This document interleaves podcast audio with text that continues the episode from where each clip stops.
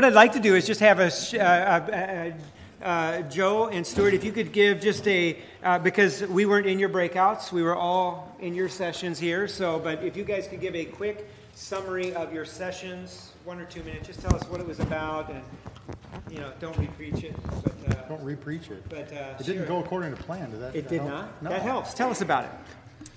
I ran out of time. I'm sorry to my group for running out of time. We were supposed to like have this interaction time after we got to discuss among group, but in any case, hopefully you're able to trade numbers. My uh, my goal in my group uh, was to to help equip men who are trying to raise godly young men into being godly men, and what that uh, what that looks like. I, I gave a, a handout. If anybody wants it, I, I've got extras around. Um, but uh, it was a handout that had some, some great information from uh, some work that Stuart Scott has done, and then Albert Mohler with giving kind of some points on, on what a godly man is first. We kind of defined that, and then when one becomes from boy to a man using some of uh, Albert Mohler's uh, uh, material there in, in that, and, uh, and helping young men navigate our crazy world because if we don't take the time to sit down and teach them. The world would do it for us. And what they're going to teach them is all kind of corruption and sin and leave them very destitute place. And so that was kind of our point. We had separated into the different seasons of life with those with kids in different age ranges um, even on to adults because what i am seeing uh, come through my counseling office side more frequently is that as adult men uh, we're having trouble letting go when our adult children go off and get married, and it's the reverse of that leave and cleave, where uh, where in-laws are are causing issues and strife within marriages um, in that way. So that's kind of what we talked about. Thank you. Thank you. And we're going to have some Q&A in just a moment. And Gordy, I mentioned at Cordis Mike, I have them all up here, don't I? So yeah, we will have these two guys share this mic, and we'll pass this one around uh, when we get to that. All right. I'm loud if you need me to not have a mic. We'll shut yours off. Yeah. Go ahead, Joe. I- I'm not bitter. I'm only a little bit uh, frustrated that I would have loved it. I've got one on. Oh. Yeah, yeah. Some of us get the little small dainty ones. Um, uh, no, I'm a little jealous that I never got to sit in on either of the other two workshops. Uh, would have loved to have done that. You'll have to start taping these or something so we can all hear them. But uh, that way I can throw it against you. There's no such thing as tape anymore. Oh. I'm old school. What can I say? Um, but our workshop was a mostly uh, practical, uh, trying to talk about how we could put into the workplace the things that our two main speakers uh, dealt with in godliness, and just that key important factor of it's not the pastor of the church, it's the people, and our involvement and our faithfulness and our sensitivity in following the leading of the Holy Spirit and being the type of witness we need to be in each and every day. All right, thank you very much. Um, any, uh, I, I'm going to open up the floor now to uh, to Q and A. What about yours? Mine. Uh, well, mine. Okay, I, I, I, I, I did a. It, it was basically uh, what I have going on is how to prepare a sermon or Bible study or Bible lesson, and uh, some of the key components. I, I need something as a pastor that is really easy to do early in the week, um, like you know, excuse the phrase, but stupid easy. Okay, because I'm not motivated on Monday or Tuesday. Sunday is six days away, and I'm just you know, so I need something that takes ten minutes and I tell myself, I'm just going to spend 10 minutes. And so for me, that's highlighting the verbs in green uh, in my text, if it's a New Testament, um, didactic literature, teaching like Paul, do this, do that, do that, kind of, you know, or, or uh, you know. so I highlight the verbs in green, and then I build an outline that is not going to survive the week. Okay, it's awful. It's simple. Sometimes it even has questions. What is he talking about here in verse three? And um, but um, something, and then I put it away. And what that really helps me to do is a number of things. Uh, number one, if I've got a problem passage, that's a passage of Scripture where the interpretation is not clear, good Christians disagree. Or a hard passage that's going to take some decorum, like, you know, like um, um, a male uh, role versus female role kind of a passage. Uh, you know, how am I going to be clear and true to Scripture and yet give every ounce of decorum to not hit our culture in the face with something that, that they just naturally would be like, did I just get dropped into the Stone Age? Um, and, you know, and, and so, uh, you know, I want the whole week to be able to. Uh, so, you know, you open up a passage on Monday and you're looking at it like, man, I've got a problem passage. But I don't care because it's Monday. I'm not threatened by it. If I find that on Friday or Saturday, that's a problem. That's pressure. I've got a sermon due in like 36 hours. And so we got to crank. We got to get this done, right? And I just don't want to be in that position as a Bible teacher. when I want to discover it earlier. And likewise on Tuesday, or and, it doesn't have to start on Monday. It can start on Tuesday, uh, Wednesday even. Um, the later it gets, the more stressful it gets. You know, I, I need something really easy. And then so the first couple of steps I do are each like 10 to 20 minutes. And sometimes what I find is I, I, get started, you know, the next point is looking up keywords, looking up the definition. And you can use the bag, we use the back of Strong's Concordance. Uh, not a big scholastic uh, lexicon, but it's better than my guess. And so um, I look up the words back there, or, you know, and, and, I have different tools I use in my, on my laptop. But um, looking up words and, and putting those into the sermon outline wherever they fit, where definitions would be helpful, put it away. The next day I get out and I do cross references. I look in the center column of my cross referencing Bible and I look up some verses that the publishers of my Bible thought might be related. And if I like them, I put them in the sermon. I've been through my text now three times, thinking about my text, thinking about the scriptures, thinking about the meaning of words, thinking about the grammar. Okay? Uh, the next step would be historical cultural references. Um, we, the last thing we do is commentaries because they're written with an agenda. And Gordon Fee wrote a commentary in 1 Corinthians. With all that knowledge of the Corinthians, he never wrote a commentary on 2 Corinthians. That's because he is a good theologian who believes in continuation of the tongues. And 1 Corinthians deals with tongues. 2 Corinthians doesn't. So it doesn't interest him, but he has an agenda when he writes 1 Corinthians because he's thinking, as a good student of the Bible, I would like to write a commentary that defends my view of tongues. And so he's writing it with an agenda, so I don't want to open his commentary like a child, say, you know, Daddy, lead me through the text. I want to approach him and say, hey, brother who is smarter than me, what have I missed? Uh, what have I missed, or what do I have wrong? And there might be some ideas you have that I already disagree with because I've been through the text five times on my own, and I'm kind of an adult in the text now. So that's kind of the process we're looking at. So, all right. Um, let's see here. Any, uh, any thoughts from our speakers? Any, uh, any um, recaps or, or, things like that, that that you have? Don't feel on the spot we all heard your message, so I didn't, I didn't, uh, I didn't uh, alert you that there'd be a recap or anything like that. But any thoughts that either of you two have before we open up the floor for Q and A?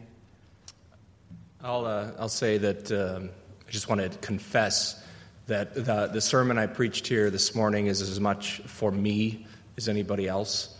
Um, this is, I think, a struggle for all of us to have take significant time to invest in other people all of us, no matter what you do, we're all busy and we all have reasons not to do that. So um, it's a good, it's, it was good for my own soul. So, and at the end of the day, if nobody else profited, it was good for me. So, yeah, God. that's, that's, that's honestly true. And the second thing I'll say is in our church, I have an associate pastor that honestly has taught me a lot about this. He models it and just naturally does it a thousand times better than me. And uh, I've been growing personally through that. So it's been, it's been a good process. Okay, very good.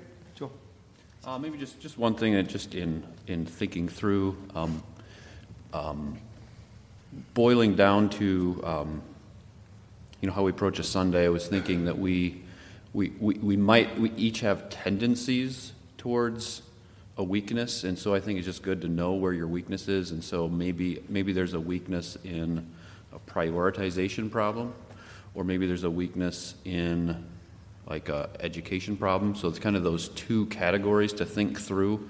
Um, what do you need to learn more in, uh, and maybe what do you need to change in your life to uh, make that a little bit better? Something we had talked about before, but just kind of thinking about that. Okay, very yeah. good. Any, any questions that you guys have here? I'm going to borrow your mic, David, and if you can reposition that between the two of you so you can share. Any questions from our men here that, um, and do I have a volunteer to be a mic runner to watch for uh, hands? Okay, Jude, thank you, but appreciate that. And it is on, it is ready to go. Any questions that you have? Jude's going to bring you the mic. Raise your hand way over there, Jude, and please run, run. All right, thank you. Faster.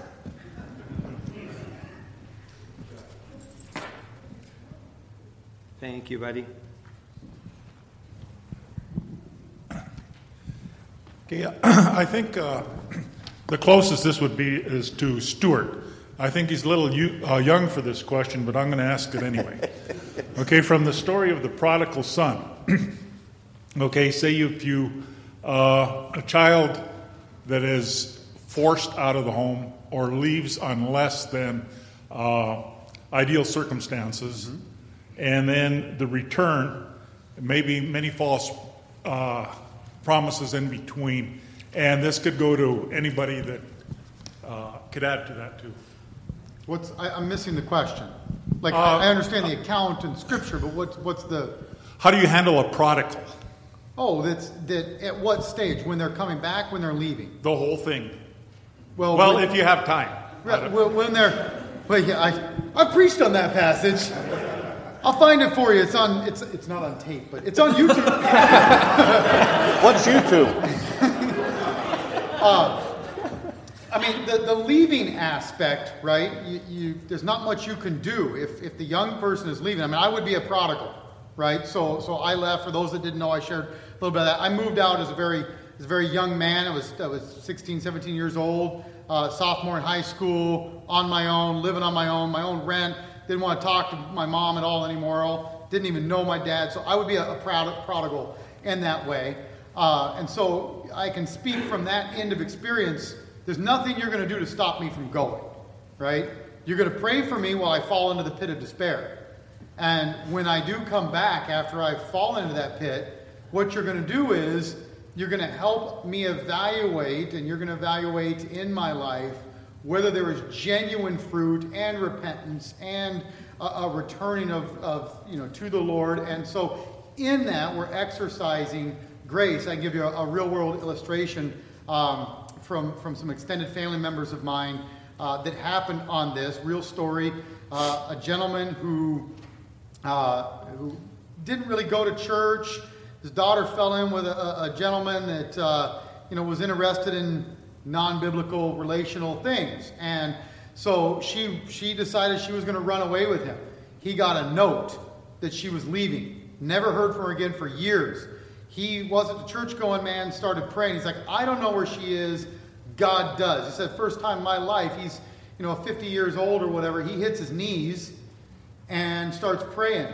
Gets a call about a decade later, finds out the two of them are still together he has a grandchild. They've been attending church. God's been working in their heart. They want to have a relationship back with grandpa. Grandpa's now retired, and he decides to actually relocate to a different state with his wife. And now they're all Christians and living in this glorious relationship. And so, as far as handling the prodigal, from the parental standpoint, it's in prayer. From the prodigal standpoint, from the, from the child itself, you have to be willing to let your, your, your young men fail. Remember, I said you're going to learn more from failure than from success. And that is probably the greatest difficulty for us as parents is we don't want to see them fail, but we can prolong that prodigal portion if we're constantly bailing them out. You know, whether it be a financial sense, a physical sense, some other way. If you're constantly bailing them out, they never find the bottom of the barrel right? And God's put them there for a reason. Sometimes, I've said this before, Joe, Joe kind of helped me with this, because uh, we talk on the phone since we're both Southern Minnesota guys. Sometimes we got to get out of God's way. You know, and we just got to get out of God's way, let Him work. So, does that help? Yeah, very good. Okay. okay. Other questions? You guys can jump in. Yeah, any comments on that? Okay, other questions? Well handled, well handled. Any others? They look hungry. Yeah, yeah, yeah. It's, it's going to be, yeah, yeah, amen. amen. Um, I, I, last year, oh, yeah, yeah, right up here with Shad. Last year, you know, some of us kind of lit things up with family devotions. We don't, that was, that was an interesting conversation. I like that. But um, um, go ahead, Shad. Yeah, Joel. Um, you may have given some personal examples in your practical applications about Sunday mornings eh, before you go to church, how you prepare your own hearts ahead of time. What do you, what do you, what are one or two top things you would recommend that maybe you you do with your own family, either personally or with your whole family? Okay. So you're talking about preparing our, like personally, my family. Yeah. So I think, uh, well, well, one thing that we do is um, we don't do this perfectly, but we'll um, as a church, we, we try to put together like a, what we call a worship guide, which is essentially the church service order um, that we'll go through on a Sunday morning, which includes, you know, the scripture passage, the songs that we're going to sing with all of the lyrics, um, any scripture readings, um, essentially that, and try to make it available to the church to be able to. Um, we send it out on a Friday email so that the church body gets that and they have access to it from Friday, Saturday into Sunday. One of the goals with that is to just help equip the church body to be able to think about the Sunday gathering in, you know, in advance. Uh, so it's just a simple tool. So one thing that we will do, not all of the time, but to be able to look at that and say, okay, what songs are we going to be singing? Um, and then maybe sing one of those songs or talk about it. Um, a particular challenge for me as a pastor on a Sunday, and this is just a reality, is I'll go in early in the morning. Um, so what does that do? That means I'm not with my family. Uh, I'm out the door before they usually even get up. And so that makes me absent from the Sunday morning prep. And so, you know, my wife does a great job, you know, as far as like working with them. That's something that I, I wish that I could do better. Um, so that's a little bit like for, you know, maybe Saturday nights and trying to guard those Saturday night times. Um, and so some of that I think for our family would be like the outgrowth of like the pre-bedtime routine, which would be kind of like our you know, time with, with the kids, with praying and uh, reading scripture and thinking through that. So, no, that's very concrete, but that's just a couple of things for us. Yeah, go ahead. Yeah, when we uh, were, uh, Tim and Joel and myself, we met talking about some of these things, I don't know, a month ago or something like that. One of the things that I was really excited about just pairing these two ideas together, but mm-hmm. thinking, thinking through what Joel said last night too, and he mentioned this kind of incidentally, but you brought it a little bit, is I would, would just say, too, preparing, especially if you have kids, but even if not, prepare Saturday night. And one of the simplest ways is don't do stuff that's really late Saturday night.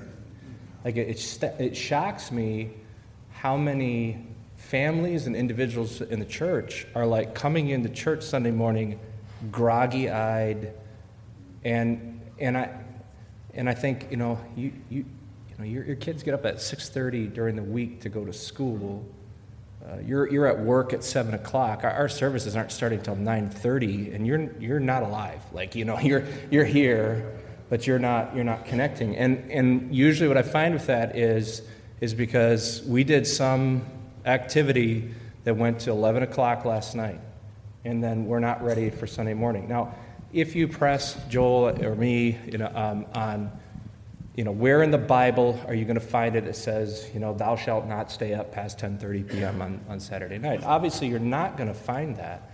But if we value the Sunday morning context as actually fostering Christian growth and as a means by which God uses that to grow us into the image of Christ, we'll think consciously about those things.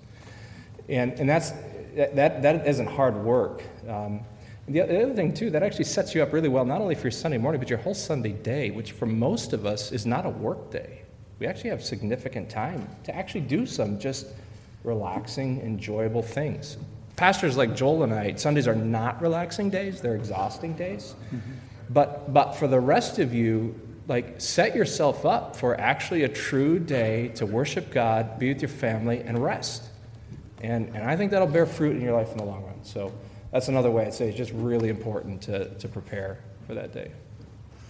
I'll add to that too. If you have kids in college and you want to teach them to worship and serve, uh, church is more than just a show, and it's, it's a relationship. And what we found with our first child we sent off to Bob Jones, he had an extension church, but he had rides with other students, and you had to go as soon as the service is over. And that's just not our family's way of doing church like you guys. It's like I'm out the door early. Kids aren't even up. Karen, good luck getting them there. And, um, you know, this way it's been for 20 years since I've been a pastor. And, um, but, um, but afterwards, our kids always stayed, and, and we always stayed. And the point was to talk not to other children or other teenagers, but to talk to adults and be intergenerational and focused.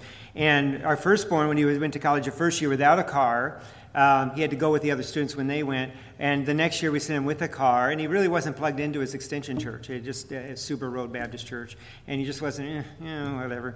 And uh, but then the next year he had the car. He stuck around, and all of a sudden he's talking to somebody, oh, we have to plant 60 bushes today. Oh, you want me to dig holes? Oh, older people are like, we love you, come dig our holes. And so, and uh, now that's a house that if I go visit Greenville and I need a house, you know, I call the Zitzmans and I've got a home. And, uh, you know, and, because there's relationships. And when our kids left, graduated from Bob Jones, uh, the three that have, have left there, um, they, they, they missed their church. They were grieving more over leaving their church than they were even their fellow students. And um, so that's something I would just say to prepare your young people to worship. Encourage them when they go to college to establish relationships in local churches, not just attend, but purposely get to know people. And, uh, and, and all of a sudden you've got family away from home. So, anyway, anything else? I want to add from Joel's uh, presentation, he talked about the med- meditate to motivate. Think about how you're going to motivate others. It was that stirring one another up. There was a verb before stirring each other that I had missed before his presentation that talked about how you intentionally think about how you're going to stir up your brother. And you, as men, you know that there's men that if they need help, you can go and, and, and offer them help, and they're like, oh, yeah, take over. Man, you're, they just love having the help. And then have you ever seen a guy who really needs help and you offer it and they're offended? You can't help them, right? Um, there's some guys that if they're doing something that's really not wise, you can just go talk to them straight about it. Hey, you know, this, this, this. And then there's other people that if you talk to them, it's like, it's not going to go well. you might not get out of there alive. You're going to have a fight on your hands. And, and as a pastor, as an under shepherd, you know, you, you try to know your sheep and you, you approach them differently. And you as men, you know men. And, and so, you know, you, you take that into account. And, and here's what the opposite of that looks like the opposite of med- meditating to motivate, of focusing on the people you're ministering to, is hey, I just tell it like it is. I'm a straight talker. Okay, that's focused on you. And, and so, what I got out of Joel's when he was talking about that is uh, you, you tailor your, your input in the local church to, the, to your brother and to what they will receive. Use his wisdom. So, I appreciated that in his message. Uh, right here, we have Ben. Jude? Oh, oh, we have, oh, yeah, back here. All right, Nathan. I jumped ahead in line. Yeah. Whoa, sorry about that. That's okay, we like it. Okay, so um, Paul, in his teaching on observing the Lord's table, warns that we need to uh, participate in the Lord's table in a way that is careful, discerning the body. Mm-hmm. Um, as we prepare not just for any Sunday, but specifically for the Sundays when we are observing the Lord's table, do you have any recommendations of extra things that we can equip our church members to be doing, um, or that church members can be doing to be discerning the body and to be fully participating in the observation of the Lord's table, not as a ritual, but as a memorial and an opportunity for worship. Okay. Anybody like to jump in on that? So uh, I'll say two things. Uh, one is, interestingly enough, I just, just this last week had a conversation with a pastor, uh, not from this area, longtime friend, relationship with. His church is going through uh, a really divisive time in it. And um, he, he asked, in the midst of that kind of divisive, uh, divisiveness, do, do we even have the Lord's table just scheduled for tomorrow? uh, and uh, my answer to him was yes, but you probably want to really emphasize what Paul says ahead of the Lord's table uh, in 1 Corinthians 11. So there, you know, there, are, there are real practical issues to that question. Um, I think probably the biggest thing when we think about preparing the Lord's table is to equip um, our minds, and that, that goes to pastors and teachers, but also just you as men, to think properly about what is actually happening at the Lord's table.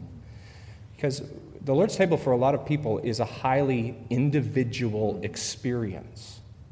It's just me and Jesus. I, I think that if you polled people, that's primarily what they think about. But we, we, we think about even the word that we use to describe the Lord's table is communion we get commune from that, community from that.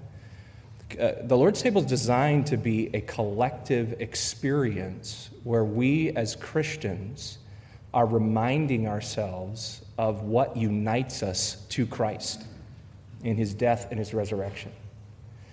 And, And so, if you're going to prepare yourself for the Lord's table, you're reminding yourselves, as Paul says in 1 Corinthians 11, for as often as you eat this bread and drink this cup, you proclaim the Lord's death. And he's saying that to, to the church. You're doing that.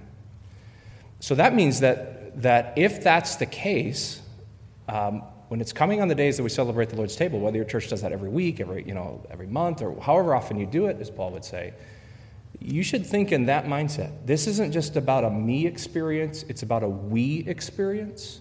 And we together are proclaiming Christ. And that makes this a really serious thing. I would also add, though, not just severity, but it's also joyful. Because Paul's admonition at the end of 1 Corinthians 11 there is we're proclaiming, and that's, that's not a, like a sad word, right? I don't know what your church does. When we celebrate the Lord's table, we often sing a hymn afterwards. I mean, that kind of follows the pattern of what Jesus did in the Gospels after the, where they celebrate, where he first instituted the Lord's table. Um, and that's a, that's a celebration. So, so think in terms of both severity and joy. That this is a serious thing that we're, we're, we're doing together, confessing Jesus as Savior. And then joy, our sins are forgiven in Jesus. And if, if we have that mindset together as a church, I, I, think that goes a long ways. I don't know if that doesn't, I don't know if that answers all your questions, but I think that goes a long ways in preparing our hearts for those days. Well, can I can I add just a little bit to that? I love I love all of that from a from a pragmatic standpoint, from mostly from pastors, or if you're serving as a deacon or an elder or something like that at your church. One of the things I found that is also helpful, we don't necessarily always do this at our church, is move the day. Sometimes we get really stuck in our routine, first Sunday of the month, right? And it's just, it becomes so routine that you don't reflect, like David is saying.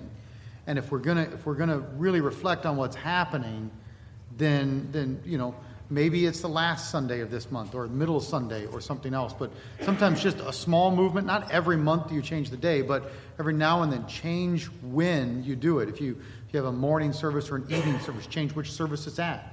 You know, you can do something like that. And that kind of helps keep it refreshed and gives a purpose to it, um, at least for our, for our church.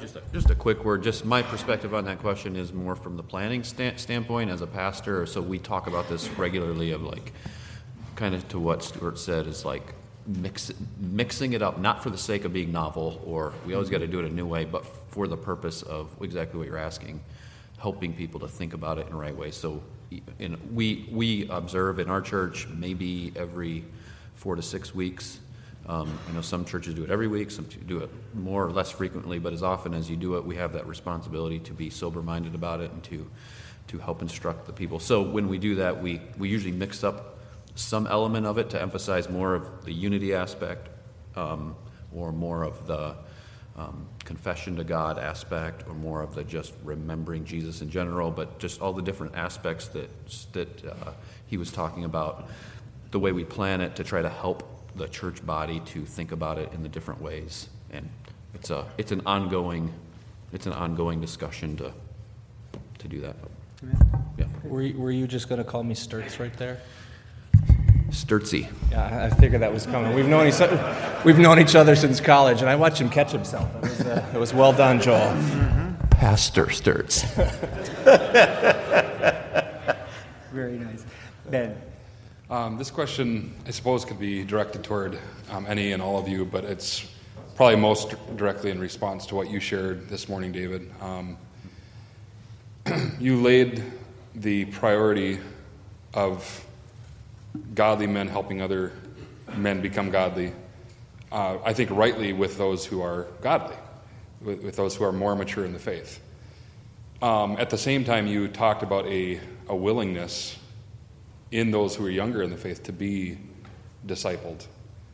And I'm, I'm wondering to what degree would you encourage any, you know, I consider myself a young man, um, but all of us who are young in the faith, to what degree do we take on that proactivity? And do you have any practical encouragements for who we can look for and how do we go about that? How, because I think that's, I think it is a two way street sometimes also helping some of the mature people in the faith realize you have so much to give. Hmm. So, do you have any practical advice for how would you encourage? Maybe it is your sons. How would you encourage young men to go about doing that, navigating that, and asking for help. Any thoughts on that? Yeah, I mean, I, I barely touched on that at the very end, admittedly. So um, that's Tim's fault. He only gave me 50 minutes. So, you know. No, in all, in all seriousness, that, that, that's worthy of a whole topic in and of itself. So, and I'll say a couple things, and I would love to hear from the rest of these guys on, on that. Um, the, the first thing I guess I would say, uh, and I'll give just, a, just an example, just a few moments ago, is whether you're somebody like me who's a pastor, I'm a middle aged pastor. I mean, that's where I'm at. I'm, I'm 41, so that's like the definition of middle age, right? So um, there, there's a lot in life that I have opinions about that I don't really know that much about. Uh, so when our brother back here was asking about the, the prodigal son, I have some opinions. I, I largely agreed with what Stuart said, but, but I, I don't really know much about that. And there are men in my church who do. And I, I would just rather, whether I'm a pastor, I'm a deacon, I'm a faithful church member, is that, hey, when these questions come up, point someone in your congregation, you don't have someone in your congregation, a sister congregation, that has those kind of experiences. I'm also not afraid, even as a pastor, to go to. I've got some guys in my church who are just really faithful, good men, and say, What did you do when this happened? Uh, we, we should never be afraid, no matter where we are in our station of, of our Christian walk, of doing that. So, for instance, I, I wasn't in your, your workshop. I, I knew a little bit about your background, I've heard your testimony before. He's a far better resource to talk to than me on that. What, what, do I know about that? You know? But, when I was in when I was in college, my, my then fiance, I mean, she, she called me a goody two shoes, right? Like like literally, she's not my wife. So um, she said I was a nerd, and you know, and that I was a rule keeper. And she still says that, right? So I, you know, I, I went through a brief period of internal rebellion when I was a teenager. I do not have experience in that question, but there are men in my church who do. I'm, I'm thinking of one deacon in my church who, who's got four kids. Two of them have gone through really difficult times. He's a faithful man, and by God's grace, both of those kids, they're married in our church. They're doing well. They've had some really difficult struggles.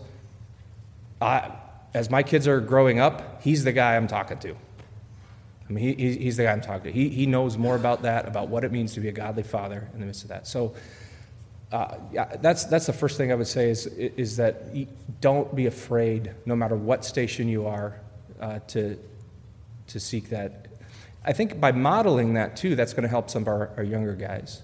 The second thing I would say, and this is, was brought up to me by, um, uh, by Mike Verway, from, Pastor Mike from, uh, from First Calvary. Afterwards, we had a brief conversation, and, and he pointed out something that was really, really helpful. He said that, you know, there's a lot of pushback that happens when we talk about actively engaging in other people's lives. Where, where in, in our heart of hearts, the real issue is that we don't really want to take the time, in essence, for that. He pointed out something. He said, You know, you say do, do whatever you're doing with somebody else, but on average, if you do it with somebody else, it takes longer than if you just did it yourself.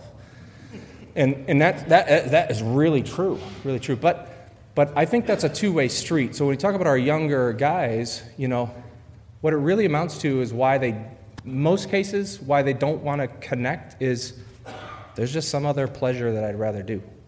So some of that's just going to have to be straight talk to say, hey, you got three nights a week to hang out and do whatever you want to do for an activity, but why don't you take one of those and go take the time and connect with these guys? I don't know there's any way around that other than just an honest conversation. And if they're born again, if they have the Spirit God in their life, they'll, they'll get it. So that's just, yeah, I'd love to hear some other thoughts on that. Tim really lives out what he says. And uh, with the kids thing, that really hit home uh, with me when his daughter married into our church, married a young man from our church. And yeah, she had been trained up in church family and, and putting others first. And that's something we get away from too much is that idea of church family. Mm. Take time for others we're in a small town. Everybody knows exactly how long it's going to take them to get to church. They're not going to have to worry about traffic jams. So everybody walks through the door three minutes before church starts or three minutes after church starts. Uh, get there early. Take time for people. And even with the uh, Lord's table thing, uh, the, the hope and the excitement in that with till He comes. We've only got a limited number of days, and we need to be uh, living for the Lord with each and every one of them. Amen. Amen. Praise God. All right, that is our time here for this session. Um, I want to um, I want to point out where we're headed next. We've got lunch, um, beef brisket, baked beans. Uh, we'll have. Uh, looks like we're going to go ahead and serve. I don't know if we serve the ice cream now or if we do that after the next sessions. Both. Both. Okay. Yeah. Maybe. I mean, it just depends. I, I don't think I don't think the brownies are in the oven yet. So I think those cook while we do the last sessions, and then we have brownie sundaes. I think that's the way it happens. So. Nice idea. She's, she's nodding. You're getting a yes from the I'm back. getting a yes. That's the way it is. After, yeah, yeah, yeah. All right. And so um, at one o'clock, then we're going to have our fellowship activities: homemade pizza in an Ooni carbon or home oven. That's in the fellowship hall. In here is all about archery, hunting, and also there's going to be crossbow covered because that's new, and that's here in the sanctuary. And then down at the hall, down the hallway, all the way on the left again is me with the ten steps of preparing a Bible devotion or a Bible lesson. Um, those then all end at two o'clock, and you know, it just it's kind of a go when you want, stick around in fellowship as long as you want. You're not in the way to stick around in fellowship and talk to people. Um, that'd be just fine. Um, you may be the last one to close the doors, and that's okay too. So, but um, just just feel free. Uh, any questions that we have? Any anything not clear? Okay, I'm going to ask Pastor Joe Haynes to pray for our lunch that we're going to go uh, receive here now. So. Dear God, it's been great to be together with men of like faith today. Just help us to continue to build one another up. Uh, bless the fellowship time around the table. Uh, help the conversation to be edifying and help us to continue to uh, uh come up with better ideas to be able to serve you more faithfully. We thank you for the food. We thank you for the church here, for the many servants that have been so active in the preparations. Just continue to bless them, bless our fellowship, the food to our bodies. We ask it in Jesus' name. Amen. Amen. Thank you all.